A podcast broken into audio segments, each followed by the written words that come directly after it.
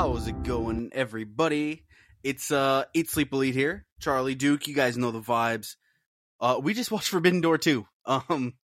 Holy shit, Forbidden Door 2023.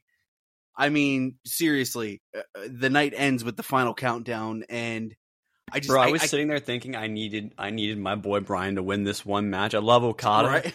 But I needed that song to be playing at the end of the night. You know what I mean? Needed to play again, and wow, I mean, just fucking this show, just real quick, we'll get some general thoughts before we kind of run through the whole card, but this show seriously fucking delivered. This was a super slapper, bud.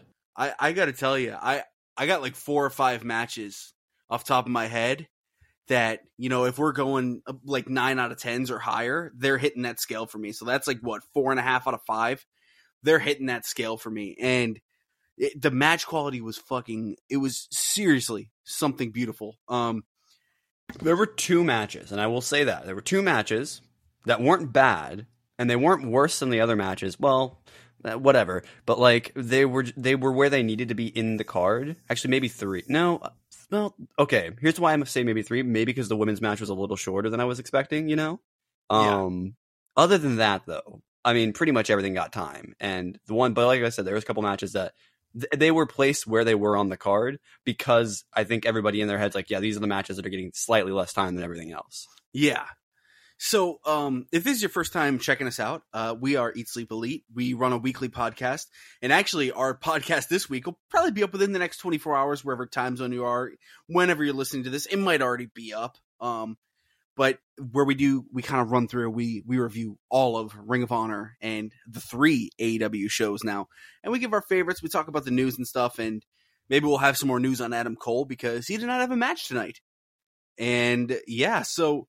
let's just jump right into Forbidden Door, and we kick us off with Zero Hour, where, you know, they did the New Japan thing where they kind of just fucking start the match as soon as 7 o'clock hits, and, you know, that's about 20% of the arena full, and, you know, we're just kind of think it's always like, these are the guys that are just throwing out there to, you know, do whatever. I don't expect much. I gotta say, I thought this opening match was cooking, and that is the Mogul Embassy facing off Rocky Romero, Chuck Taylor, Trent Beretta, and El Desperado. Despy, who, if you've been following us for a little bit... It's, it made me so happy to see Despy at a match on this show, because for everyone that doesn't know, if you're just like tuning in for the first time for our Forbidden Door review, we did an entire... well, we didn't review every match week by week because we fell a little bit behind, but we tried to, and we did watch every single match in the Best of the Super Juniors this year, and Despy lit that shit up this year, dude. It was so much fun. Crazy. And it felt good seeing him get this spotlight. Again, I thought Toa Leona, his kind of, you know, wild man gimmick, it works in these multi-man matches. And I got to tell you, it works more than Brian Cage's big man gimmick. You know? Yeah, I agreed. And you know what? Toa sells really well for a big guy. He does. Like, way better than, like, even I would say, and not to shit on Brian Cage constantly, but we love to do that on this pod. So, you know, like, Brian Cage sells good, but I don't think he sells nearly. I imagine if Toa got to run a PWG, bro. If Brian Cage can do what he did this last year, then fucking Toa could kill it. I'd love to see what he does. Something you pointed out to me during this match, Trent Beretta, just super smooth. Buttery smooth, like what do they say? Smooth like Skippy, Like this guy, I always talk about this every single match that Trent is in. I always notice Trent. I don't know why people don't think he's one of the better wrestlers in AEW, but he really, honestly, must be because I constantly notice him. Yeah. So Swerve kind of, you know, he gets the big spots here, beautiful kill shots. Ends up winning with the Swerve Stomp on, I believe, Rocky. To win this, I believe that was the it ended up being Rocky taking the pin here, which is the right call. Mogul Embassy. Dude, by the way, we talked about Despy. Despy, when he tagged in, bro, what a pop. Yeah, they cared. And I like this Despy much more than the guy stuck with Lance Archer. No, and that's nothing against Lance Archer. I enjoy this. We like Lance Archer. It's just it wasn't a good pairing, obviously. Yeah, I enjoy this version more. In case anything comes out of the media scrum, we like to get this out of the way now. We're doing this quite literally Forbidden Door justice. You know what? Here's a perfect example. We're going to have it on the pod tomorrow because anything that comes out of it, and I'm sure there will be, because you know they're going to ask Brian about, there's no way they don't have Brian on that, and they're going to ask him about Final Countdown and all that. If they don't have Brian on that, by the way, I'm like personally writing a strongly worded letter to Tony Khan. Like that's, you know, yes, like that's absurd, you know? So yeah, anything that happens in that, it will not be in this, but hey, check out our Eat Sleep Elite podcast for that. So up next, we had our second match in the Owen Hart tournament. And in my opinion, a much better match than the one we had on Collision. And this one was Athena defeating Billy Starks. And, you know, Athena is both of our picks to win this tournament. It's not really – is that fair to say? It's not really a surprise. We've covered the ground of we believe Athena, as of right now, is the top wrestler in America. She's having the best run this year. Definitely the top women's wrestler in America. So, you know, if you're maybe a person that doesn't like put women on the same level, which I don't, I'm not supporting that argument. I just know there are a lot of people out there that look at wrestling that way, you know? And so, but for, at least for North American women's wrestling, I'll even include, because I'm sure there's some chicks in Mexico that are probably pretty good, but you know, or that wrestled in Mexico, you know what I mean? Like, yeah. Obviously you get like a Taya Valkyrie, right? You know, people like that, but you know, I don't know. I think, Athena in this match looked awesome. Do you know what it's fucking so deceptive about, Athena is she looks small, but she is strong for that size. Yeah. You know what I mean? Like, yeah. And her targeting the ribs of Billy here, it's just so evil. Like, Charlie, I know you were a football player, right? So I don't know if you ever had any rib injuries or had your ribs just get fucked up on a play or anything like that.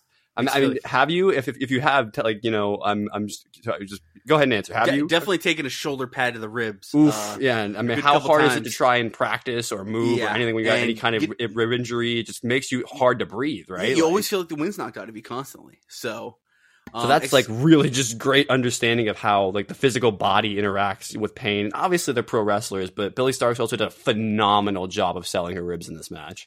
18 years old, valedictorian. She's absolutely incredible. Seriously. If she had won here, I think she gets the graphic, bro. I'm not even kidding. Yeah. You know? For all we know, she might get the graphic in the scrum. That would be pretty cool. He does like to do that sometimes, so we could see it happen. The big note here, the 47-match winning streak has extended.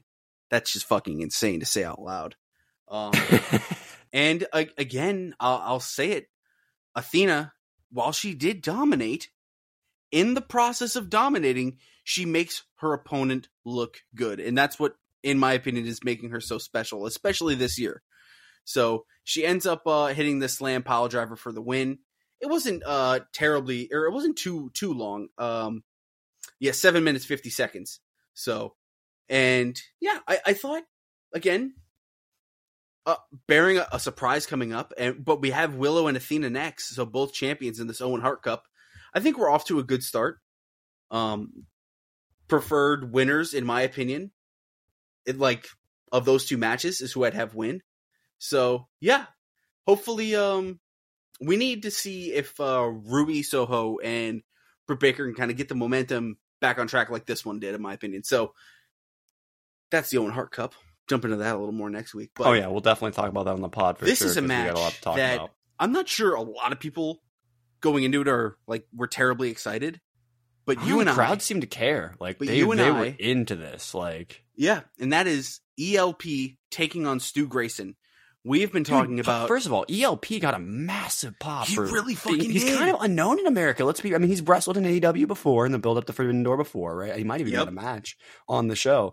But like the point is, for most AEW fans, this guy is like somebody you might know about from Japan, but.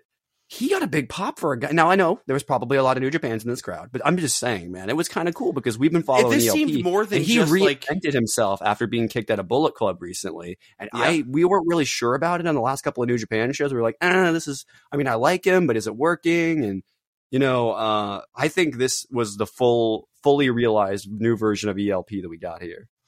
Agreed. And this seemed more than just the, you know, he's Canadian, he's wrestling in the home country. Canadian pop. No, that they cared about him before they mentioned that. And Stu Grayson, we've been loving this storyline with Vincent and Dutch, and I'm glad they brought it. And this match fucking kicked ass. Seriously, I thought this was fantastic. I think, honestly, Charlie, hear me out. I think this is Stu fully going to the dark side here. I think he's officially gone fully aggressive mode. I think the next time we see him, he'll be in similar gear to the Righteous. I think Stu Grayson completely lost it in this match. He was very aggressive against ELP here. He was, and So I'll pick us up kind of. I got some notes on this one that I wanted to pick it up from. So pretty much, you know, we're getting some slugs going. We're getting the chop exchanges. They're trying to one up each other. ELP eventually goes for the purple nurple, right? So we'll kind of pick up from here. Grayson, his new character, he's not fucking with the purple nurple. This isn't Dark Order Grayson. That pissed him off. He ends up hitting a slingshot senton on the apron. ELP then goes for a lion salt, which misses.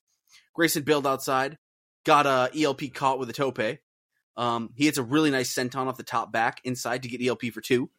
Grayson fought out of the CR2 into a spinning slam. ELP cut off Grayson into the ropes and hit a super Hurricanrana, followed by a Thunder Kiss 86 for the two. Hold on, let's go back to that Hurricanrana for a second. Holy shit, Stu took an awful drop on that one. My God, he really landed tailbone first. He might have broken tailbone after that. That was brutal. So after that two count, Grayson ends up ducking a thrust kick. He planted ELP and connected on the perfect 450 splash for a near fall on his own. Grayson, he's signaling for the nightfall. ELP escapes with a Jody Fleisch-esque fucking springboard spinning DDT. He hits the CR2 for the victory.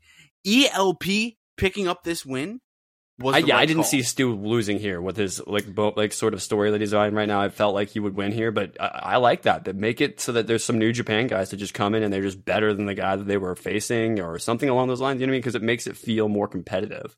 I didn't get the fun. I know they were doing a gimmick of we're keeping score, but then they kind of stopped. I wish they had kept it up because I was kind of curious who ended up coming out with more wins. I always love to track that kind of stuff. It's silly. It doesn't really matter, but it's fun, you know? It is fun. And, going into the G1, I think it is important to pick up a singles win here. So I maybe this resonates, you know, a little more stock in ELP. We'll have to keep an eye on that. He's one of the dark horses right now for the G1, so keep an eye on that. Up next, we had New Japan versus New Japan. We had the United Empire, which was Kyle Fletcher, Jeff Cobb, and TJP, taking on Shingo Takagi, Hiromu Takahashi, and Bushi. He didn't hit the Bushi-Rooney, so automatic F tier fucking dog shit match. Moving on. No. It was nice to see Hiromu on Forbidden Door. He wanted to be on last year, wasn't able to be. Things just didn't work out. It's nice to see Shingo, too, dude. Both of these guys have been on top of New Japan recently, so why not absolutely have them on in at least a small capacity? And TJP, I think, was another one of those guys that in that Super Juniors tournament, I think they had to get some Super Juniors on this show because they were just so good. That might have been the best Super Juniors tournament in years, honestly, dude. It was so crazy. One of the most competitive and put over new stars. We got a lot of big storylines coming out of that. Thing that stuck out to me, my God, Kyle Fletcher's got some Will Ospreay in him. He's been taking that teaching to heart. This match, we got it confirmed. I know it's probably already been confirmed, but we know now that Catch-22 is going to face War Dogs for the titles, by the way, which is awesome. That's going to be sick. War Dogs being Drilla Maloney and Clark Connors, who are kind of the two new young guns of Bullet Club, if you will. I would say, is it arguable to say those were the two breakout stars that were young and kind of unknown at the start of Super... I mean, Clark was known, but Drilla Maloney has been making some waves. He fits that Japanese style, so... But this match, pretty much Takahashi and Bushi, they end up hitting these really sick dueling dives. TJP avoids Last of the Dragon, but not made in Japan. And that gave Shingo Takagi the pinfall victory over TJP. It's the right call. Let Shingo get the victory here. I think if we get another Forbidden Door, I'd like to see Shingo in a singles match next time. Bro, this is now two trios matches for him. Fucking killed TJ with the fucking pumping bomber he hit on him, dude. Oh my God. That was the one I believe Jeff Cobb broke the count of. So, yeah, or else that would have totally finished him. He was dead. I'm pretty sure TJP is still dead. I don't think he's coming back. I do want to note 10 out of 10 commentary team here. We had Charlton on the pre-show. He was not on the main show. I was a little surprised by that. But we had Charlton, Kelly, and Excalibur, and I was like, honestly, even what happened later in the show, it made sense to have Taz there, though. You know what I mean? So, that's, yeah. So then we kick off the actual show. And as announced on Collision... You know, MJF made the rounds this week of he was on Dynamite, Rampage, and Collision. And he announced he's going to be doing the match first. So, to no surprise, we open up with MJF taking on Hiroshi Tanahashi for the AEW World Championship. Right away, I'm going to jump to you. What did you think of this match? And, you know, MJF, he really stuck to the indie gimmick, but... In the end, he had some fun stuff here. Oh, yeah. But it was clear by the match that he had with Tanahashi that he obviously does respect Japanese wrestling. Otherwise, he wouldn't have had the match that he did. You know what I mean? First of all, first thing I noticed, the crowd was so hot, dude. They were so ready to cheer for Tanahashi in this case. And it's not hard to get cheered against MJF. Obviously, he's like a heat magnet, but you know, like, but I honestly feel like it was everyone just felt the energy of the beginning of this show. Tana had a fucking smile on his face the whole time, dude. He was having a blast. And MJF, like I said, he respects Japanese wrestling. He started doing a cobra twist at one point to be disrespectful because he knew that was an Inoki thing. You know what I mean? And even like grabbing the rope and stuff like that. Like, and I also loved that I think I'm correct, by the way, that there is a little mini feud between MJF and Bryce, because Bryce did another thing here that MJF wouldn't have liked. When he was cobra twisting, he did not DQ him. He just kicked the leg away, or kicked the arm away. Sorry. So I'm thinking there's a standing thing where he wants MJF to lose this title cleanly, so he's not going to DQ him, or he's not going to, you know what I mean? Like, that son of a bitch. No, I seriously, I think that's what it is. Agreed. MJF at one point throughout the match had a scheduled tweet set to go out that said he believed he would already be done, that he would have already beaten Tanahashi by now. That was awesome. There was a lot of go ace chants and stuff like that. And then MJF, I didn't really get a lot of the sequences down because I was just having a fun time watching this match. I don't know if you have any of that stuff, but I do know this, that MJF at one point dug out the diamond ring, used it while Bryce was distracted, and Bryce was like, well, fuck, I must have missed something, and just counted it, you know? Yeah, he gave a look like, fuck. Like, ah, fuck, I just fucked Tanahashi. Oh, well. Yeah. I'll count it anyway. Gotta get paid, you know? Absolutely. But yeah, no, I really, really enjoyed the match. Probably not my favorite match on the show by far, but I really think it did a good job to set the pace and the tone for the show, so... Yeah, well put. Yeah, Tanahashi, you know, he's definitely in his the later end of his career, right? And we've seen it a couple times this week. I mean, his knees, they you almost get a little concerned, but at the same time, you're like, nah, this is a fucking badass. You know, he's fine. He's fine. Oh yeah, no, he's gonna deliver. I mean, he's been wrestling basically injured for like the last 6 months and been still one of the top guys in New Japan. You know what I mean? Like yeah. And one of the sequences that I've really liked here was, we're kind of towards the end of the match here, where MJF is spitting on and he's trash talking Tanahashi, who then like fires up. He gets poked in the eyes. MJF then like, you know, fuck this crowd. He gets turned into a dragon screw and the Tanahashi cloverleaf.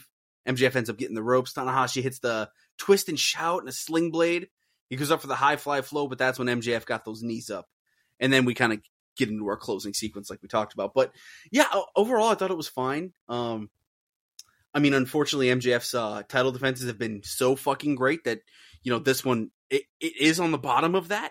But it's not me saying it's not going to be like we're going to look at that match when we're going through his title reign and be like, oh, that was a bad match. It was we'll talk about it being the one of the worst ones. It's not even the right term. One of the lower tiered ones. But yeah, if we're talking about like a tier list, all the other matches are probably A tier so far, maybe even S. You know what I mean? Definitely the Bryan Danielson match is S. You know what I mean?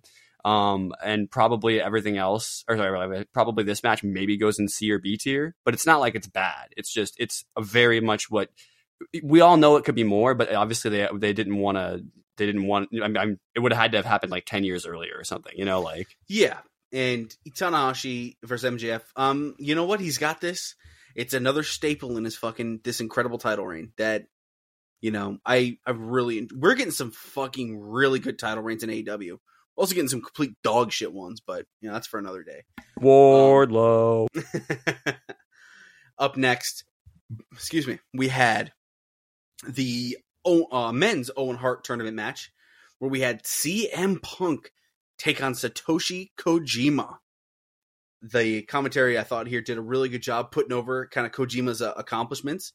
We've seen him in AEW before. I believe it was last year he had the pay-per-view match against Moxley. I didn't know he held both fucking Japan World titles at the same time. Neither did I. That's insane. The Triple Crown and the IWGP, dude, that's nuts. That's fucking incredible. And, oh my God, are you kidding me with this match?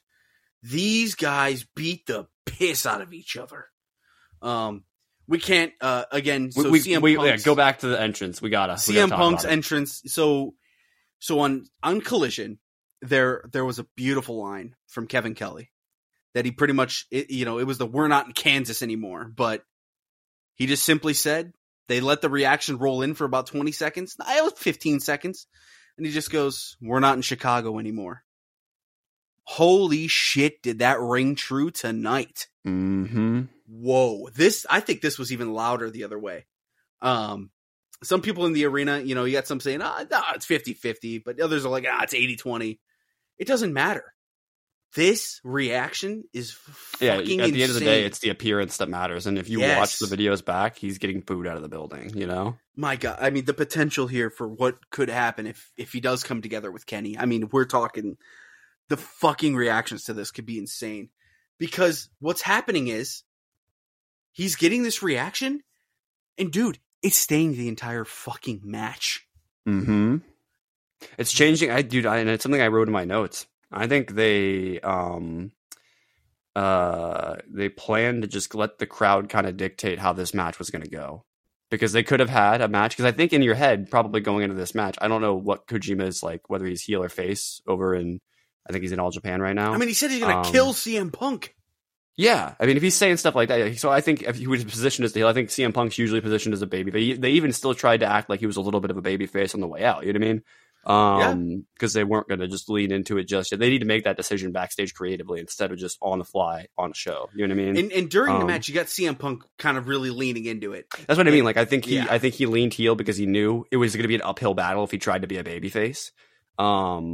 So, and Kojima is obviously a really talented, like, legendary wrestler. So, you know, like, obviously he can flip on a dime. You know what I mean? I'm sure. So, You don't want to do the fucking the Roman Reigns, Cody Rhodes thing where they're just rejecting the fucking crowd turning on them. And we got a perfect example coming up of them capitalizing on someone that the crowd turned on them, you know, weeks ago. And now they're heel. So I got to say, this match, dude, God, welcome back to fucking singles wrestling, CM Punk. Oh, yeah. We've been getting tastes of it in this main events, specifically with Jay White and Samoa Joe the first time. But dude, I think this is the best he's been since the MJF match, which arguably, I mean, obviously comes out of that. How long after that? What's crazy about this? This is a completely different style match than that match. Yeah. Oh, big time. You know, I think CM Punk's going to win some people over with this kind of match. This was straight out of Japan. Like genuinely, this was straight out of Japan. I don't know what more to say. This was something we would see if we fucking flipped on some fucking Japan in the 90s. You know? Literally, no, this felt like, and I think it's because, so Kojima is trained by a lot of really cool people, but I think he had like a lot of influence from like the All Japan. I mean, he obviously won the Triple Crown, so he was obviously very involved in All Japan. But you would think he would have a decent relationship with the Four Pillars, you know what I mean? And probably at least knew them, you know what I mean, even if they weren't friends. But he was trained by the Hearts, which made this match even cooler, which I didn't know. He did 2 months at the Heart Dungeon, which is fucking sick, you know what I mean? Like, yeah. So our finish here, whereas Kojima, he goes for his lariat, he ends up missing it. Punk hits a really clean high kick into the GTS 1-2-3, and God, the Punk has no balls, and I'm not saying that to be like he's a pussy. He literally, I don't think I mean, pretty sure they got exploded right in the peen. Yeah. What an elbow drop! Like, is that one of the best elbow drops in the business? Oh, it's got to be. I mean, they referenced it like it was one of the best. Like when he went to set up for it, and I mean, I think the only one that's even on par with it is probably like maybe the mic drop, maybe Jay Lethal's, and maybe CM Punk's. You know what I mean? Like, I don't know. Those are all pretty good. You know, like. Shawn Michaels had a pretty decent one too, but it's just that elbow drop feels like there's so much power. If you hit it right and you hit it like, the one that Punk hit like flush against the jaw too, that one looked really clean too. Like if you know how to do it, that move can be a really great move to set up for a finisher. You know? Yeah. And one of the better things of him healing it up was a little bit of Hulk Hogan there that he did. Oh, and actually, I correct myself here. Yeah, he literally had the lariat from Stan Hansen past. That's like an All Japan legend, dude. Like a Japanese wrestling legend, a wrestling legend. Yeah. Some people say Stan Hansen is their goat. I don't know if I go that far, but he's pretty good. But still, yeah. I mean, definitely the best brawler of all time. Really fun match, and very, very glad that we're back to some single CM Punk to see. The fucking least. But yeah, so moving on from that, I'm already feeling... I gotta say though, he's got to keep doing this or he's gonna get turned on fast. Oh yeah, I mean, If he has one just like below average match, even on a Collision, people are going to flip so fast and be like, nope. And people don't think that's true. Pro wrestling fans are as fickle as the day is long. And so you will never have me convinced that even this guy they wanted back for 7 years, they actually care about, given how they've reacted to him since he's been back, you know? Oh, and I know it's all elite wrestling, but the elite aren't everything. And not everybody that watches AEW likes the elite. And I think he's going to get this reaction everywhere outside of Chicago. I mean, they're in Canada all month. So he's going to have ground to play with. And, you know, we haven't had a chance to talk about this, but CM Punk, I think he might get cheered in Calgary because of Brett. You know what I mean? He could. But are they going to Calgary? I don't CM know. Punk advancing in the fucking I mean, it makes sense. Like, he's got to do something. Even if he's not going to win the finals, he should probably be in it, right? Yeah. Jesus. This is him versus Ricky. Come on. This is going to be very important. Him, Ricky, him, Juice, or him, Powerhouse. It's going to be one of them, right? I would like to point out that if you do remember, Ricky and Powerhouse Hobbs, who were part of Team Taz, were two of the guys that Punk called out instantly. Yeah. So, yeah, we'll be jumping into a lot of Owen Hart Cup tomorrow because we haven't really had a chance to discuss it on the pod. So, if you guys are interested in that, check out that. But okay, the international title match. Oh my fucking god. This is back-to-back matches here. These are two of the ones that I was like, yeah, that's a 9 out of 10 or above. We had Orange Cassidy defend his international title against ROH Pure Champion Katsuyori Shibata, New Japan TV Champion Zack Sabre Jr., and the greatest sports entertainer of all time, Daniel Garcia. Orange Cassidy ends up winning this match. But shockingly, honestly, like there was a stat that was said during the middle of this match was that this would have tied him for the most title defenses with Jade. Yep, they're now tied at 25. I think he's breaking it, bro. There's no way you get him that close and then have him stay tied. Yeah, if it wasn't Daniel Garcia winning this title here, I think I'm with you.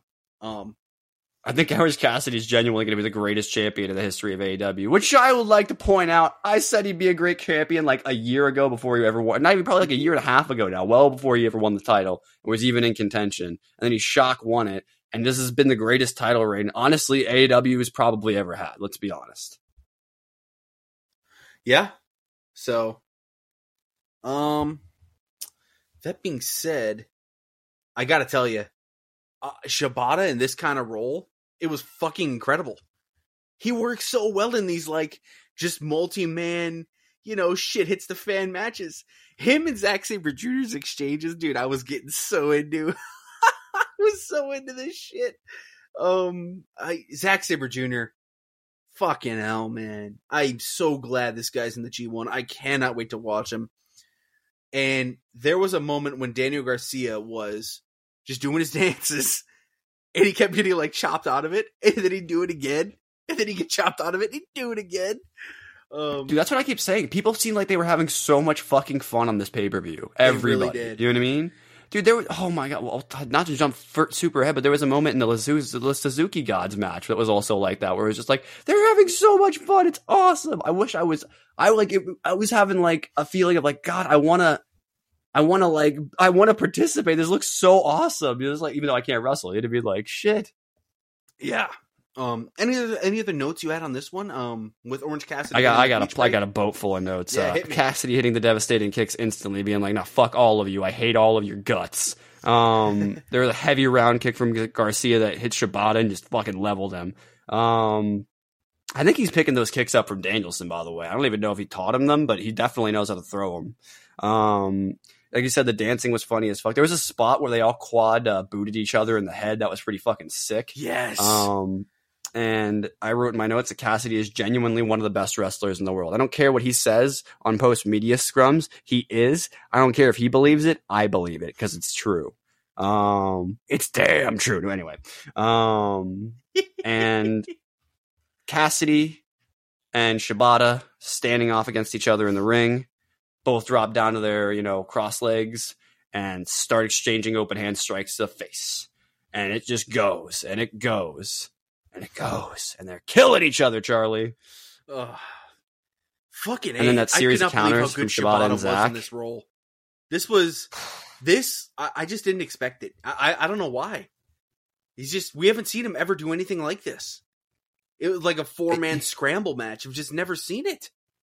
You know what? And it's because like Japan doesn't generally do these kinds of matches, except for like they're just gonna be like the 14th match on a fucking card, you know? Like, yeah, for a random title that isn't really that not heavy of contention or something. You know what I mean? Like, and you know, so these guys have never had these opportunities to have these kinds of matches. Probably, you know, they maybe have wanted to, but it's just not the style of wrestling Japan usually goes for. You know? Yeah. But it was a New Japan match with four people in it, three of which are arguably, I mean, Zack Sabre Jr. is obviously very New Japan-like, but he wrestles a lot more like somebody like Bryan Danielson or Nigel McGuinness or something like that. You know what I mean? So, like, just like, this makes me want to see, and then we got a little hint at it at the end. We're probably going to get Cassidy versus Shibata 2 at some point. Probably going to get Cassidy versus Garcia 2 at some point. I'm probably also going to get, finally, the match I've been wanting for months, which is Zack Sabre Jr. versus Orange Cassidy for Zack's title, I think. How many times can he defend this title? And it's incredible. All of them. Until they take the title off of him, he's not dropping a single. It doesn't make sense. I genuinely think, since the Butcher match, every title defense has been like the definition of a thumbs up. It's been 4 stars or higher. It's been 8 out of 10. I think he's been my favorite match like 45 out of 50 weeks or some shit like that. It's crazy. Like, he is on such a roll right now that I just don't know how he won't upset. And yet this match is nothing. He'll find a way. We keep saying that every single match. Yeah, and even these, now we're in back-to-back, you know, quote-unquote, like, gimmick matches of a 4-way and then the 21 way, if you will. Yeah, and you tell me about that match. If you told me that match was going to open up Double or Nothing and be one of the better matches on the show, I would have been like, a fucking Battle Royal? Yeah. Right. You know what I mean? Like, not happening. And it was genuinely great. Like, Cassidy is just built fucking different, man. Built different. So let's take us into our next match here. Match 8 on the night. We had a singles match for the IWGP World Heavyweight Championship, where we had Sanada with Doki. Fucking Doki, man. Let's go! The Doki Joki! Defeat Jungle Boy Jack Perry via pinfall. And, you know, I gotta say this again. Sanada makes that this belt, I like this belt when it's on Sanada. He pulls off the butterfly. He makes it look fucking legit. Why is that? How is that? How does he do this? He genuinely does look great with that championship. I actually think that that Jay actually looked good with it too, but I get what you mean. Yeah, it's just something different when Sonata's holding it. I don't know. It's really I like it. So yeah, like we said, Taz was on the call again for this, and we get into that in a second. But Red Shoes was calling this match. I was hoping, bro, we got a "We Love Red Shoes" chant. That was sick. We love Red Shoes, and you know, because we do love Red Shoes. Sanada and Jack Perry, I gotta tell you, they were doing that thing. They really were. Bro, Jack Perry getting tied up in the Paradise Lock. That looked unfun. That did not look fun to be a part of. You know what I mean? I like that they prepped it as, oh no, you don't want to get locked in that. It's embarrassing. It's embarrassing. 20 seconds later, locked in it. Ah, jeez. Ah, shit, Jack. That got a big ovation. So Okada, or Sanada breaks it up, you know, fucking doing his double kick to the back there. And then he, once free, he's trying to do a strike exchange. He's ended up hitting a really nice chop. Perry then leveled Sanada with a lariat, a tiger driver for 2. Sanada hits a neck breaker into a double down. And then they're trading strikes. Perry's trying a crucifix. Sonata's getting a fireman's carry, which ends up getting countered by Perry into a skull end. Sanada got the rope break, caught a charging Perry with a TKO for the 2. And then, you know, we're kind of breaking out again. Sanada missed his moonsault, lands on his feet, got the skull end, which was kind of the story of this because Perry, he won on, I believe, Rampage with that. Against Doki, he won using Sanada's finisher. So that's kind of been the story is, you know, Sanada was like, who is this guy? But Perry's been doing his homework. And they, you know, they're like, this millennial, he's probably watching the matches on his phone. But the reality is, that's how a lot of these guys are doing it. You know, Robert Martyr, give him 2 years and everyone will he'll be doing something big in this business. All this guy does, every time he goes out to eat, he's studying tape. He's studying wrestling tape. And I believe Jack Perry is that kind of wrestler. And I don't think they said that as a joke. I feel like someone, I don't know who said it. It might have been Excalibur, Kevin Kelly. One of them probably saw him legit watching a Sanada match on his phone. And they're like, huh, interesting. Yeah, it definitely seems like the kind of thing that Jack Perry would absolutely do. Yeah. So pretty much we get towards the end of the match here. And yeah, Sanada hit his moonsault finally. And he ends up getting a 3 count. Which was pretty unexpected at the moment. I kind of thought like, oh shit, whoa, it just ended like that. And well, yeah, I think the result would have been expected. I don't think everyone thought Jack was winning IWGP title. It was how quickly the match was over, but what ended up happening after made a lot more sense for that. Given because honestly, the angle they went with this is not the angle I would have thought going in, but it actually, you know, it does make sense. It's just well, let's get into it because it's a really shocking. So post match, we got Hook. He's helping up Jack Perry up the ramp. He's holding Jack's hand, who then fucking clocks him with a lariat. Taz, you know, he dropped a fucking line up, I believe. He said, "You got to be shitting me." He dropped shit, which, you know, kind of caught me off guard. He's fucking furious on commentary. Perry's kind of dropping to his knees, soaking in the booze. He's mocking the crowd, waving his hands. You know, he ends up holding the FTW title, kind of throwing it back at Hook. And then he stopped at the top of the ramp and went to the heel side towards the back. And heel Jack Perry has begun. This is Jungle Asshole. This ain't Jungle Boy anymore. Nah, this is when he becomes the king of the jungle. The king of the jungle. I don't know if this was real or fake, but Dan Housen pretty much said, you know, hey, I wouldn't treat you like that, Hook, as a friend. And then Jack responds to something along the lines of, bro, are we gonna get Hookhausen versus reunited Luchasaurus and Jack Perry as heels? Give me what I want. I don't even know if I want that. No, we need Jack as a single. No, nah, I kind of need them breaking up his stay canon. To be honest, it feels more apt that even like maybe they even approach him like, hey, I see you've changed your way of thinking. You want to rejoin us? And he's like, fuck you, Christian, son of a bitch. But yeah, Jack again. I thought he looked good in this match. Jack's only 26. He's so young still, and he's getting all this experience. And you know, hey, you know what the problem is though? He's gonna have to cut a promo to explain this. And you know what? Maybe he'll fucking crush it, right? Maybe he'll realize what he can do. Maybe he'll realize how important they are when he realizes he's not getting heat. You know, because he's not cutting promos. Yeah. So they were starting to turn on Jack, and I believe they made the right call and turned him heel here.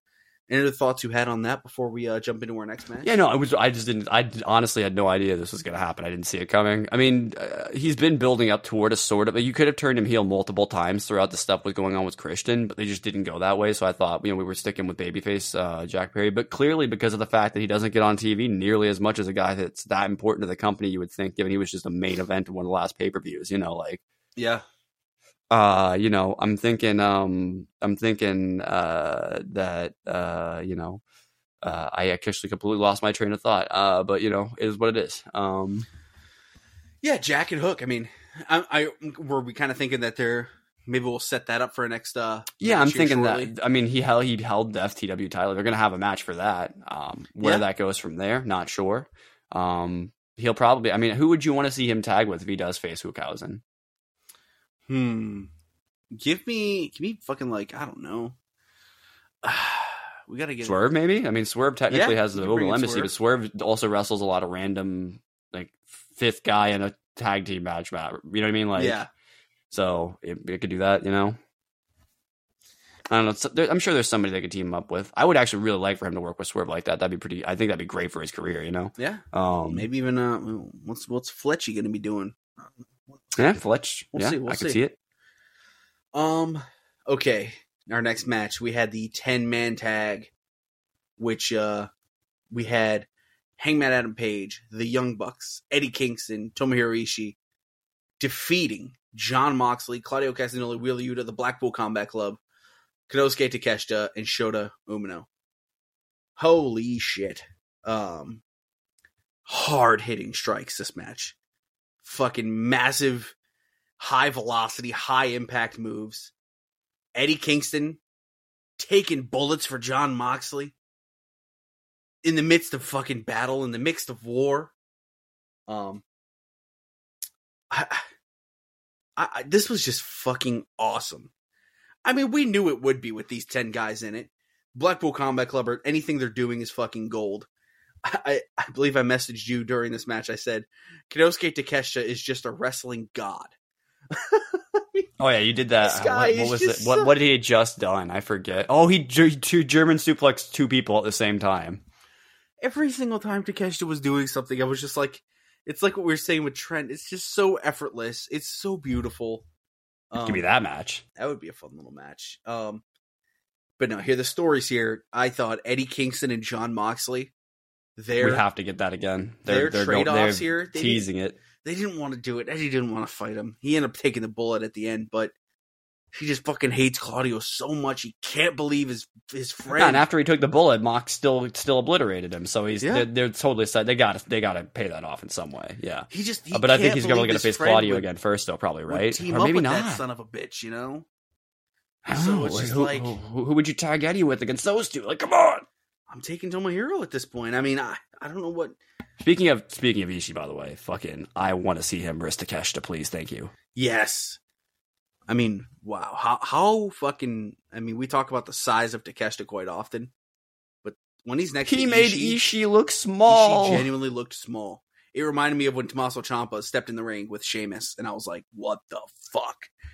Because Ciampa's not a small guy, yet against Sheamus he did, and Ishii is not a small guy. But against Takeshita, I was like, whoa. Yeah, you name it. Wheeler Yuta, the young lion whipping boy yet again. Young Bucks did their thing. Shota got his shit in. I just thought everyone got their shit in. You know what? Not to shit on the Young Bucks at all. I really did not notice them much in this match. They were there. But yeah, they were not the main focal points. Probably it was I think Hangman of the Elite people was the one that I got the most of all that because he was on fire in this match. He's been on fire lately, to be honest with you. But but not to say the Bucks weren't there. They just I don't think they didn't get nearly as many spots until like the bum rush of just super kicks and nonsense at the end. You know, like. Exactly. Yeah, the main thing that it was just Matt kind of putting over Takeshita really was his main spot, and then Nick doing his thing.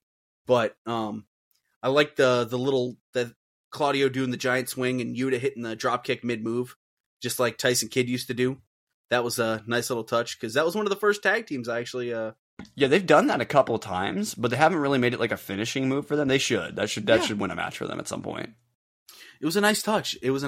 And yeah, I mean, all in all, the match ends with Ibushi or Ishii hitting the brainbuster, getting the pin on Yuta. So the babyfaces win this, which I thought was a nice touch. It should have been Ibushi, I know. Letting the New Japan guy pick up the victory here. I thought that was a nice touch. I felt that come through there. And yeah, it I don't know. I don't know where we go from here. We got separate stories still. You know, Blood and Guts is going to be at I believe it's July 19th at the TD Garden, if that's still what it's called, in Boston. It's something we got the news of. So the nice thing is that you can resolve Eddie versus Claudio at Death Before Dishonor. You can easily do that, so that they don't have to have that story anymore. You can then run Moxley versus Eddie on some Dynamite. Probably you don't even need to do that on a pay-per-view. You know. Because it's big, but it might be better to put that on TV. You know what I mean? Yeah. Because just on I don't know if Mox is going to be on Collision, but you know, maybe he could be. I don't know. Yeah. So I think there's a lot of angles you could take, but I think what we've been building towards is for Blood and Guts is still the same. I think that's probably when we're actually going to get Coda. Unfortunately, they're probably not going to see him a lot until maybe at all. Who knows if he'll be in Canada at all? True. So who knows, right? But definitely interested to see where the Blackpool Combat Club and the Elite go after another just insane match. So up next, we had Toni Storm versus Willow Nightingale for the AEW Women's Championship. So here kind of the story was it's a very similar routine that we've seen with the Outcasts, where they kind of just, you know, they 3-on-1 you the 3-on-1 you most of the time. You're at like a super disadvantage, and eventually they get thrown out, and Willow, you know, in Willow's case, she's able to hit the pounce, which is always a good reaction to the crowd. But it all ends the same. Snap DDT, sweet cheek music. Another snap DDT. But this time, Willow kicked out. Holy shit. She's hulking up. She drops Storm with a spine buster. She's locking in a figure four. Storm escapes. She wants sweet cheek music again. But Willow fucking cracked it with a pounce onto the floor. Willow throws her inside, hits a series of corner lariats. Tony ends up pulling the ref in front of her. She gets the eye rake. Storm Zero steal the victory. And yeah, I mean, this wasn't anything special, right? I mean, that's why I said the formula. I mean, it just, you know what this match is. If you didn't watch this match, and I told you that, you know exactly what just happened. It was the Outcast formula, where the only match we've gotten away from that formula was Tony's most recent against Sky Blue, which that's why I think that one stuck out a little bit more than this one did. But that being said, Willow's awesome. I that might be a byproduct of the fact that even though these two could have had like a banger, obviously, you know, like they didn't get the time on this show, which you can't do anything about that if they don't give you the time, you know? Yeah. Just slightly over 10 minutes. And yeah, I mean, it, yeah, they did mention. And we have said before, you can have a fantastic match in 10 minutes, but this isn't the kind of match you have with these two. No, because if for 4 of the minutes we're doing bullshit shenanigans with the Outcasts, it ends up being fucking, you know. Yeah. We're like 6 minutes of actually good wrestling. Yeah, which we're relying on. 6 minutes was good. Yeah, it was good. It was fine. But it wasn't the match these two will probably end up having on like a Rampage or something, you know, like. And fucking now we got to look forward to. They mentioned this on commentary. This kind of broke in the news cycle a little bit earlier today. Julia of Stardom has called out Willow for the New Japan Strong Women's Championship, and they made sure to mention that. Is that going to be in America? I don't know. There's been a lot of rumors lately about Julia in America, whether it's going to NXT or going to AEW.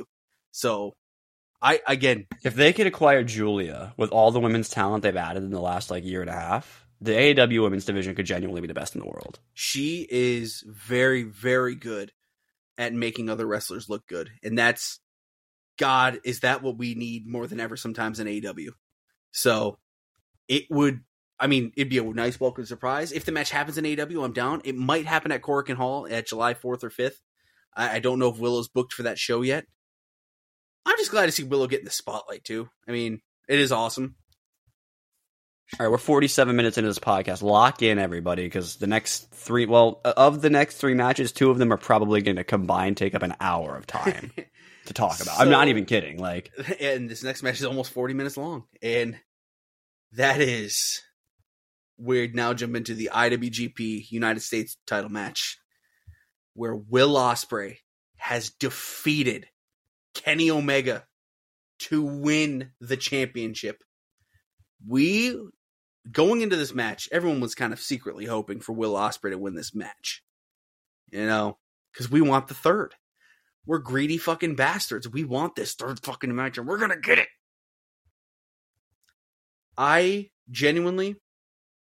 We'll do a couple opening thoughts each on this match. I got to tell you, going into it, my favorite match of the year, there's been 2. It was Danielson MJF, the Iron Man match it was Revolution, and Kenny Omega Will Ospreay for the IWGP United States Championship at Wrestle Kingdom. You can pick the order. The one I think about more often is probably the Wrestle Kingdom match. So that was my favorite match of the year so far. I think this fucking topped it. I don't know how. I'm still sitting here like thinking, how? Everyone. I mean, there's moments in this match when I would have bet money that the match was going to end. It fucking didn't. Will Ospreay won this match. He won the match. Don Callis didn't win this match. And my God, I thought I would have bet over and over that Don Callis, the way this match was going at a certain point, especially after the fucking screwdriver, I'm like, oh, Don Callis is going to give him the victory. It will get to. No, I think that was the moment that I bit the hardest was the screwdriver, and then what else did he do after that? I forget. There were two moments. He hit the screwdriver thing, and then he hit. Did he hit the Stormbreaker right after or something? Like he did something right after he hit that. He gets the Kenny Omega kick out, and then he hits the One Winged Angel for the 1 count, which results. That was a crazy. The crowd went nuts for that. What a fucking pop! But the other thing I bit on the most was in the Danielson match, where he was like, he almost worked. He's kind of working Okada that he hurt himself on a fucking tombstone. That one, he's getting so good at that, and it scares me every time. But he knows and he can play into it. It's good, you know what I mean? Yeah. So, give me some of your thoughts, and then we'll go over some of the sequences. Absolutely. First off, old gimmicks, New Japan music, which was the Aerial Assassin versus the Cleaner. They called him the Aerial Assassin. Good note. And they also called Kenny the Best Bout Machine, which I haven't called him that in years. You know what I mean? Not that he's not still that, but it's been like Don Callis has been the only person calling him that for a while because it's not his gimmick in AEW. You know what I mean? Yeah. Just the opening sequence was shot out of a gun, man. Don Callis was almost immediately ejected for grabbing Kenny Omega's leg when he was trying to go for a what is it they call? They have a name for that dive he does, right? It's just like a tope. I just always think of it as like his Terminator fucking, yeah. Yeah, like the Terminator thing, because he does the Terminator clap or whatever, right? Yeah. So, but which is cool, but whatever.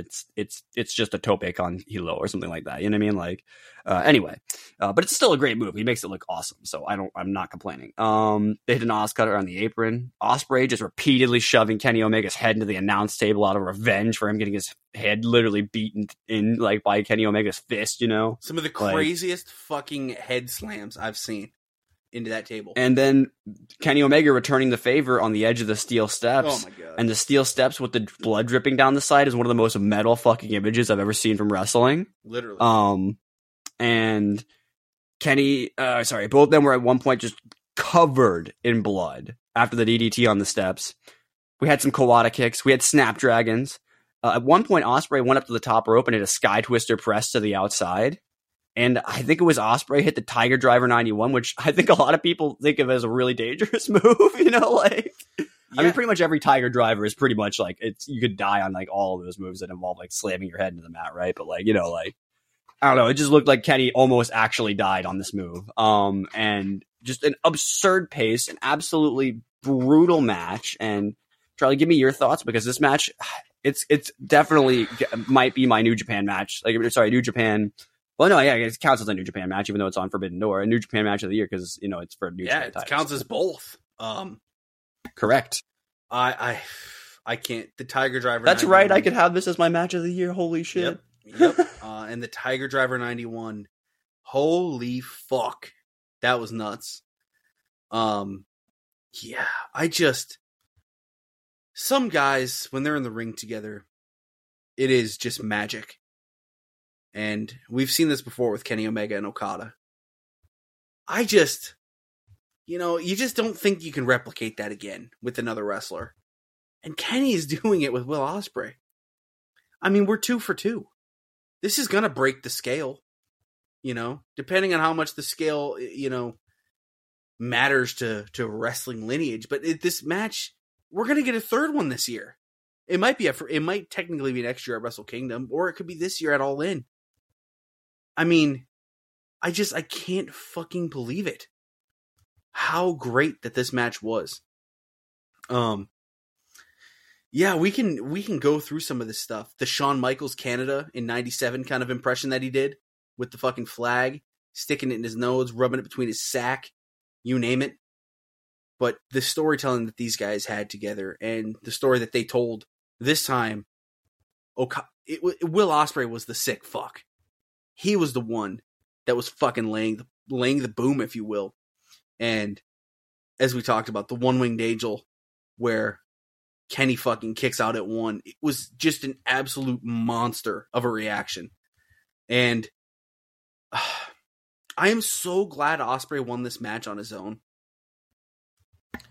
Because, by the way, I love him using that Tiger Driver because was it Kevin Kelly? Somebody was like, he took that move from another man that wears green. Yeah, bro, I love Misawa so much. He's so goddamn good. You know what I mean? For what it's worth, he is tied with Misawa right now for the most 5-star matches. 5-star matches of all time. He's gonna break it with this match, hitting that this match, and he fucking had a Tiger Driver. That's gotta. Again, it's all one man's opinion, but at the end of the day, smoke and mirrors away. That is a fucking love letter to All Japan Pro Wrestling right there, that he respected him enough to use his move in the match where he's going to probably break it, you know? I just fucking Will Ospreay. He has his moments where he was the aerial assassin. You know, you can go to his moonsault off where Kenny was fucking, you know, kind of teared up on the ropes there, where he hits that moonsault on Kenny's back. He can still do all his aerial assassin shit. But then he can do this shit, this fucking Japanese strong style shit, where he when Kenny walks into an arena as the cleaner, I swear he's a completely different person. This is so different than what he does every time we see him on AEW, and it's what I love about Kenny so much, is he's got the ability to flip that switch and become that fucking bastard from Japan. You know what I mean? I saw, I saw some incredible takes on the timeline after this match. And, you know, when wrestling's great, I mean, other than my Packers, when wrestling's great, there's nothing I love more than watching it succeed and just watching it. And I just, oh my God, dude. I can't put into words how much I love this. But that being said, dude, Will Ospreay won this fucking thing. It's 1-1. Do you think we're getting the third? No, we have to go all out, bro. The story writes itself. Unless for some reason you can't get Will on that show for some reason, which I don't know why that would be. It's got to be the main event, too. Will and fucking 23.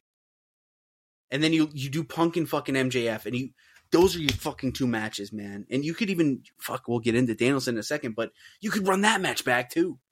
I mean... You know what match I would throw for Danielson on that show? If you can get it, throw Zack Sabre on that show. That'd be the Sabre match, yeah. UK guy.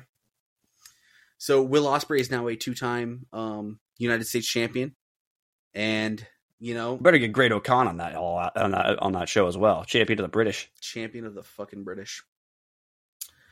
But yeah, I was gonna say, one of the takes I saw from someone who's often talks, you know, he's often referenced in our news, and is Sean Ross Sapp.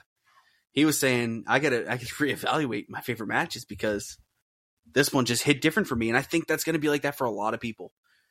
You know, we talk about that New Japan kind of style of a match where, you know, a lot of people that would just watch AEW, you get glimpses of it on pay-per-views. Absolutely. You not even glimpses. You get matches of it on pay-per-views. But there's going to be a lot of people that they don't really kind of, you know, they don't get the 8-minute feeling out process, even though it's much different when these two do it, and when Okada and Danielson do it. To some other people, I'll say David Finlay and you know, I'm already forgetting his name. I've blanked it out of my mind. Gorillas of Destiny guy that looks like Roman Reigns. Fuck, I'm already forgetting. But you know, those guys, they'll do their feeling out process, and you're like, man, this shit's fucking. You're checking the time. You want to look at your phone. Nah. Not during this match. I think that was the only match from that show that I was just like, Not this match. And yeah, they went the 40 minutes. Absolutely beautiful. We'll move on to the next, because I'm with you. I want to spend some time on Danielson too. Sting, Darby Allin, Tetsuya Naito defeat Chris Jericho, Sammy Guevara, Minoru Suzuki. Really, dude, Naito being in this match, it made it feel like a bigger deal. I feel like it really did. You know, and Naito needed to be on this show. Let's be real, but because he wasn't last year, he was notoriously absent from Forbidden Door last year. Both Naito and Hiromu. We had the lack of fucking LIJ. You felt it. And, so having them, it felt like they were here this time, you know, especially after some of the stuff they've been doing recently. They've been all over. I mean, LIJ has been one of the biggest acts in New Japan recently. So, yeah. And so Naito, well put, actually, with him being in it, made it feel like a bigger deal. Sting took a pretty rough bump. I believe it was from Sammy Guevara, right? To the back of the head. Yeah, they were going for like a cutter or something, and I think Sammy maybe like overextended or something, or Sting was a little too low. Like I just didn't work. You know what I mean? But it, you know, hopefully Sting's okay. Hopefully he's okay. He took an insane bump at the end through a table. I think he was supposed to roll, bro. Minoru and Darby Allin was fun when they got together. Chris and Sting delivered. I believe it was Naito and Jericho, they had some really fun stuff together. And yeah, again, our four pillars, they kind of got in your big fancy, you know, high flying fun diggity stuff, if you will. This match went 15 minutes. I don't know if we needed that much of a cooldown. I want to tell you this. I think some of these matches got a little bit extra time because of the cancellation of the Adam Cole match, which we still don't know. That would make a lot of sense. Why didn't you just give it to the women then? Fuck it. You know what I mean? Maybe they did give them a couple extra. I don't know. That's possible, actually. It might have even been like literally sub 10 before, so that's true. Because this went like longer than the CM Punk and Kojima match. Like, that's kind of unbelievable, you know? But I thought this match was perfectly fine. I mean, it was put in the worst spot you could probably ever put a match, right? I mean, that's not even trying to be funny. Literally sandwiched between two of the best matches of the year. Like, it genuinely was sandwiched between, you know, four of the GOATs. And it's, you know, they did what they could, right? And not just four of the GOATs, four of the, probably the top four wrestlers in the world right now. Let's be real. I mean, I'd almost go as far as to say I think Danielson's the best wrestler to ever come out of America. And no, he's definitely. I think he might be just the greatest wrestler of all time, straight up. I think that argument has been made, and I think it's been strengthened by this last couple of years in AEW.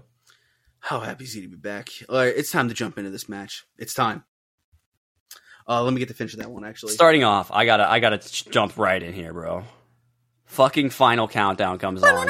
I'm literally in tears, bro. I've been calling for this since Bryan Danielson came to AEW. Yep. I mean, probably back on episode 1 of the podcast. I guarantee I said something. Probably not, but not long after. Like, Bryan Danielson might have been the pretty much one thing that made me really interested in AEW. Obviously, CM Punk was a big draw, but I didn't know how he was going to be after 7 years. There was part of me that was like, "There's no way he could ever be as good," right? Boy, was I wrong about that. But you know, like.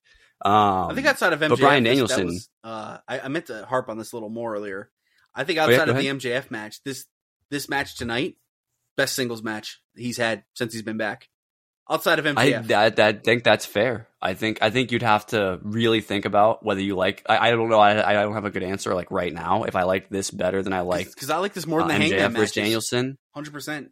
Because there's something about Danielson going 60 minutes again for the first time in years that's really special. So I think you might even have to have him like 1A, 1B right now for his best matches in AEW. Yeah. Like, there might just not be that much distance between them, and that maybe you could also make the argument that there's a specialty about Danielson versus Okada because it's never happened before, and no one probably ever thought it was going to happen, you know, like, just absurd. And we haven't even started talking about the actual match yet, and that's how much this is.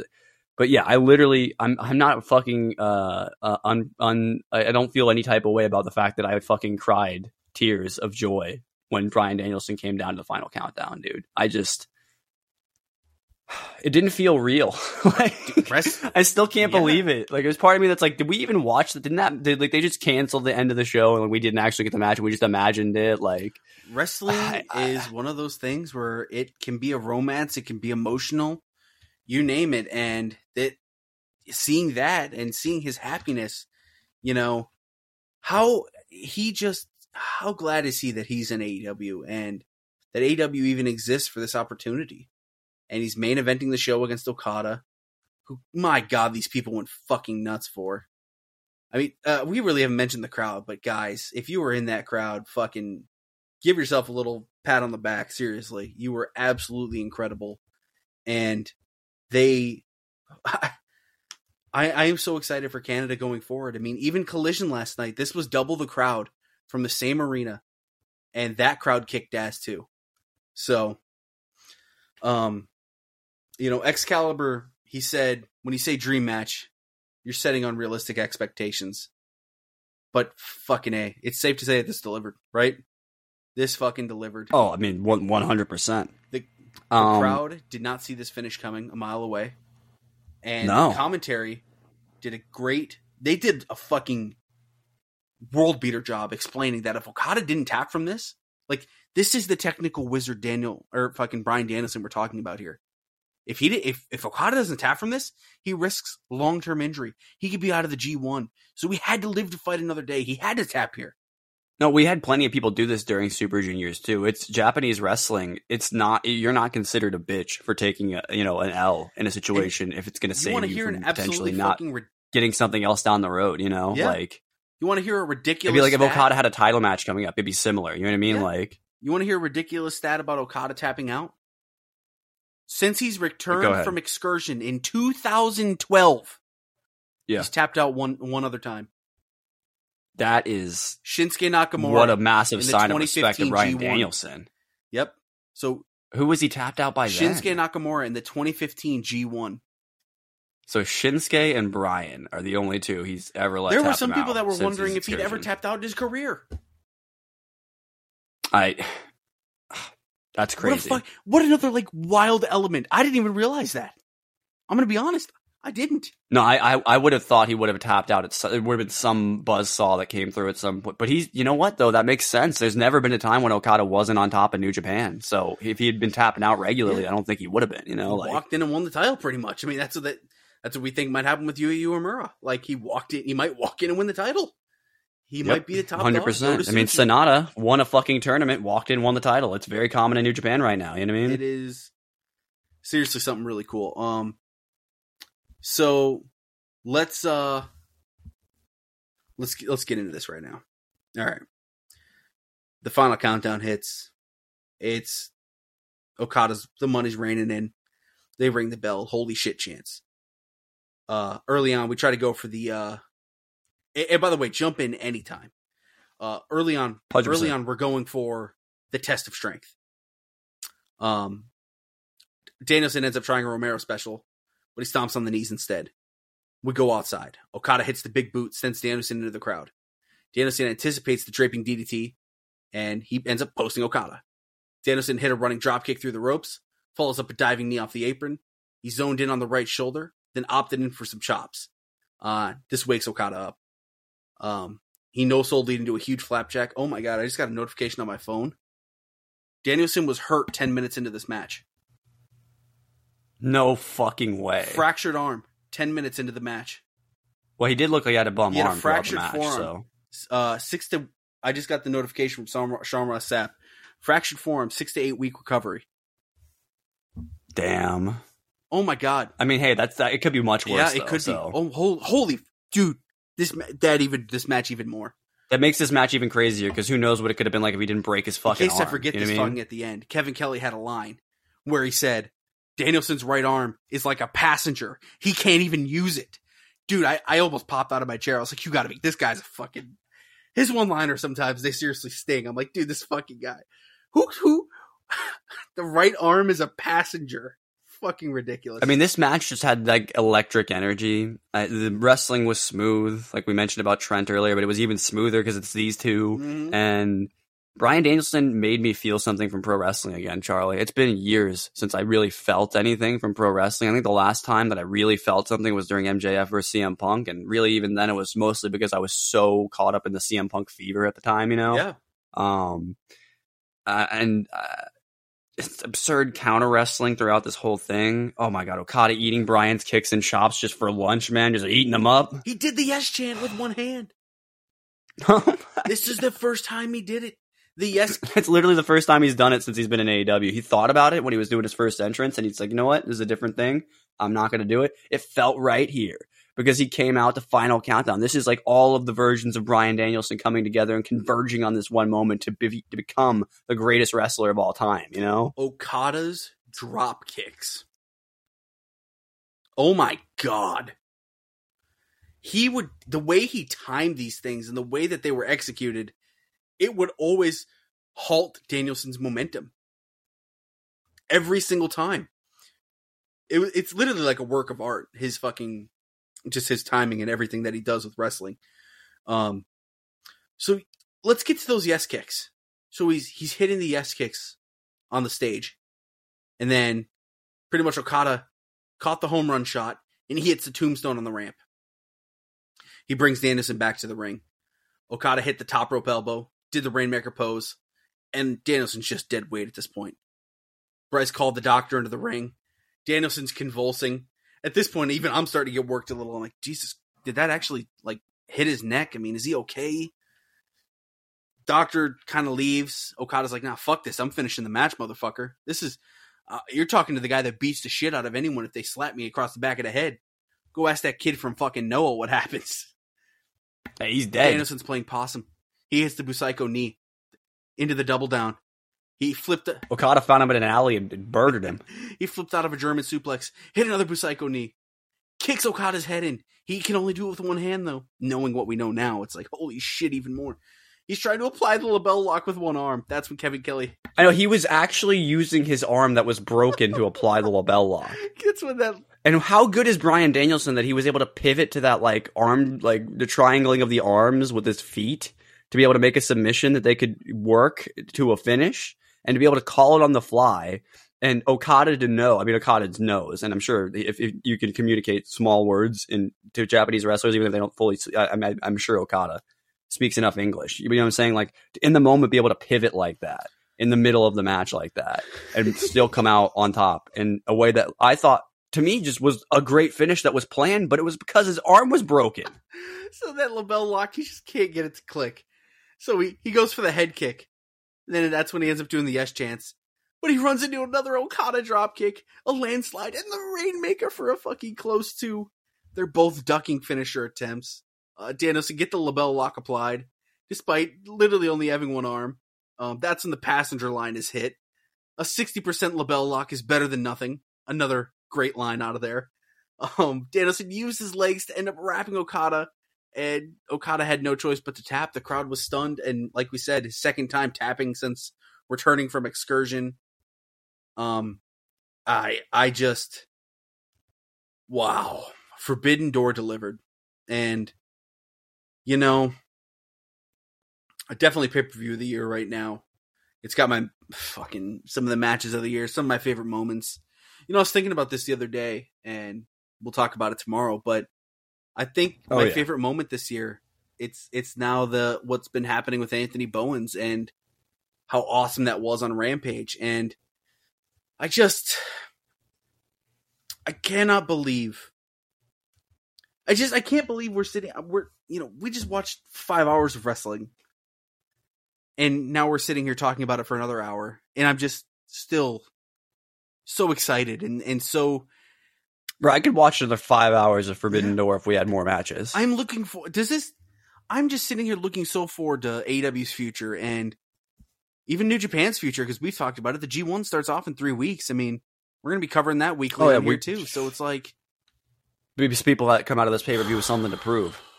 Just give me some closing feelings, some other thoughts that you're just, let me pick your brain right now. What's going on in there? How happy are you that Wardlow wasn't on this? Ecstatic. I'm sorry. No, I mean, look, you look at Forbidden Door from last year, and it could never have been as good as they wanted it to be last year because too many injuries happened. Somehow, Charlie, only one match got canceled this year, and it was one that we would have wanted. I mean, not everyone loves Filthy Tom Lawler, but I think him and Adam Cole could have made something work. You know what I mean? Yeah. I think they would have had a good match, especially on Forbidden Door. I think the atmosphere is just enough on Forbidden Door to get some people that aren't necessarily like the best in the world to at least act like they are, you know, like, and you compare it to this year's card and we got pretty much everything that we wanted, you know? And we also got a women's match, well, really two women's matches on this, you know, we had the Owen Hart match on the pre-show, and then we had the world title match for the AEW women's world title on the main show. So it really is looking really good for AEW going forward and New Japan both. I'm really excited to see how the G1 plays out with some of these people, like I said, that got beat on the show just straight up, you know? And Okada is, I think, going to be one of the ones that comes out of this match just pissed, you know, because he got beat by a guy that he does consider to be an equal, or maybe even someone now he might consider to be better than him because he was beaten by him, you know? But he's going to have to prove that he's still the top guy in Japan when he goes back now. And there's also a lot of things that are going to spin out into AEW. Like we talked about the fallout from the Elite match. Like we probably are getting an Eddie versus Claudio match again. We're probably getting another Eddie versus John match. There's so many things to look forward coming out of this pay-per-view. And Charlie, I'm glad, honestly, that we have more wrestling to talk about tomorrow because after coming off the show, if I didn't have anything to like either A, go and watch here in a bit once we log off, or I mean, yeah, we also had a 2.5 hour fucking Ring of Honor this week. I mean, seriously, I just, that Ring of Honor was actually really good too. It was.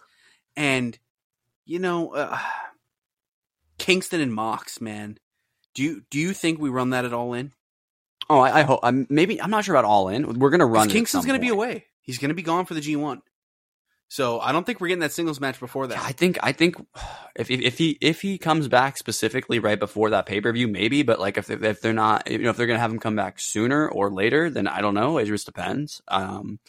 How long after his G1 stint they bring him back? You know what I mean? I mean, you'd think it'd be almost immediately, but then he was also, you know, his hernia surgery we heard about a little while ago, and he didn't come back right away. So you know, at least he wasn't planned to, and then he had to show up on that one episode of Ring of Honor or whatever. But you know.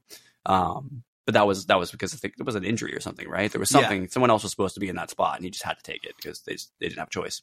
But yeah, no, I think we're getting it at some point though. They did too much teasing of it in this match. So now we're sitting here with our next big show on the horizon outside of Blood and Guts, dude. It's fucking All In. Can you believe that's our next? We're here. It's time. Forbidden Door is now in the rearview mirror. All In is up next. The biggest show in the history of AEW. How many, like 80,000 fucking tickets sold or some stupid shit? Like that's the goal. I think right now we're sitting at like a fucking stiff 66, and that's just. I mean that. Yeah, but you want to talk about topping fucking that like doubles the highest attendance AEW's ever had.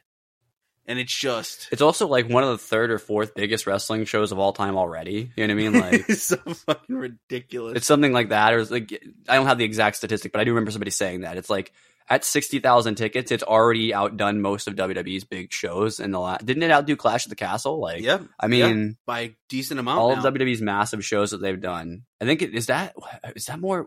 Are they getting close to WrestleMania? Like, I don't even know. Like, I remember seeing something like 84 or 82. Something, maybe 78. I don't know.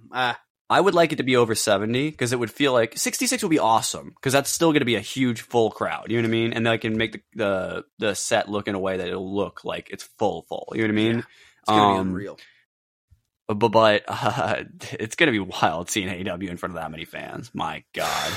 And especially when you got crowds that care as much as tonight. And again, shout out to the crowd tonight. You guys were awesome. And yeah, so we'll catch you guys. Normally I say this time next week, but no, literally tomorrow. Eat Sleep Elite will be up tomorrow, and we're going to be talking all about fucking Collision, Dynamite, you name it. Jay White getting the fucking victory over CM Punk. That's fucking huge. Like, I know technically, you know, Ricky Starks took the pin, but it doesn't matter. Jay White, he wasn't on the show tonight, so that's why I did want to mention him tonight. It's just, I really think, because he's been, yeah, I'm sure he sees the shits that some people say at him. Like, you really went there? What are you even doing over there? Well, he's main event and Collision back-to-back fucking weekends. He's getting multiple main events in AEW, singles match victories, you name it. And I just, God, he looks like $1 million. And who knows what the future holds for him. If Jay White went to WWE, his career would be in the toilet by now. I'm just going to tell everybody. Yeah, he would have done well, but what they would have immediately done would have been a mistake. They would have put him against Cody, like, almost immediately, and had him lose. It would have, who knows, but I'm very proud of the guy, and I'm a little sad he couldn't be on tonight, and, you know, we'll see what the future holds for Forbidden Door 3. Who knows what we got looking out then. But if this is your first time checking us out, guys, thank you very much for hanging around. If you're interested in all, you can hit the subscribe button on your podcast feeds. We appreciate it. We have a Twitter where we got like fucking 75 followers today by participating in some of those AEW trends that were going on. And I want to thank you guys. Maybe you're checking the show out from Twitter. So thank you for checking the show out and hanging out with us. So we always follow back on the Twitter, trying to build like a nice little fun AEW wrestling community. So thanks again. And we'll see you guys tomorrow for Eat Sleep Elite.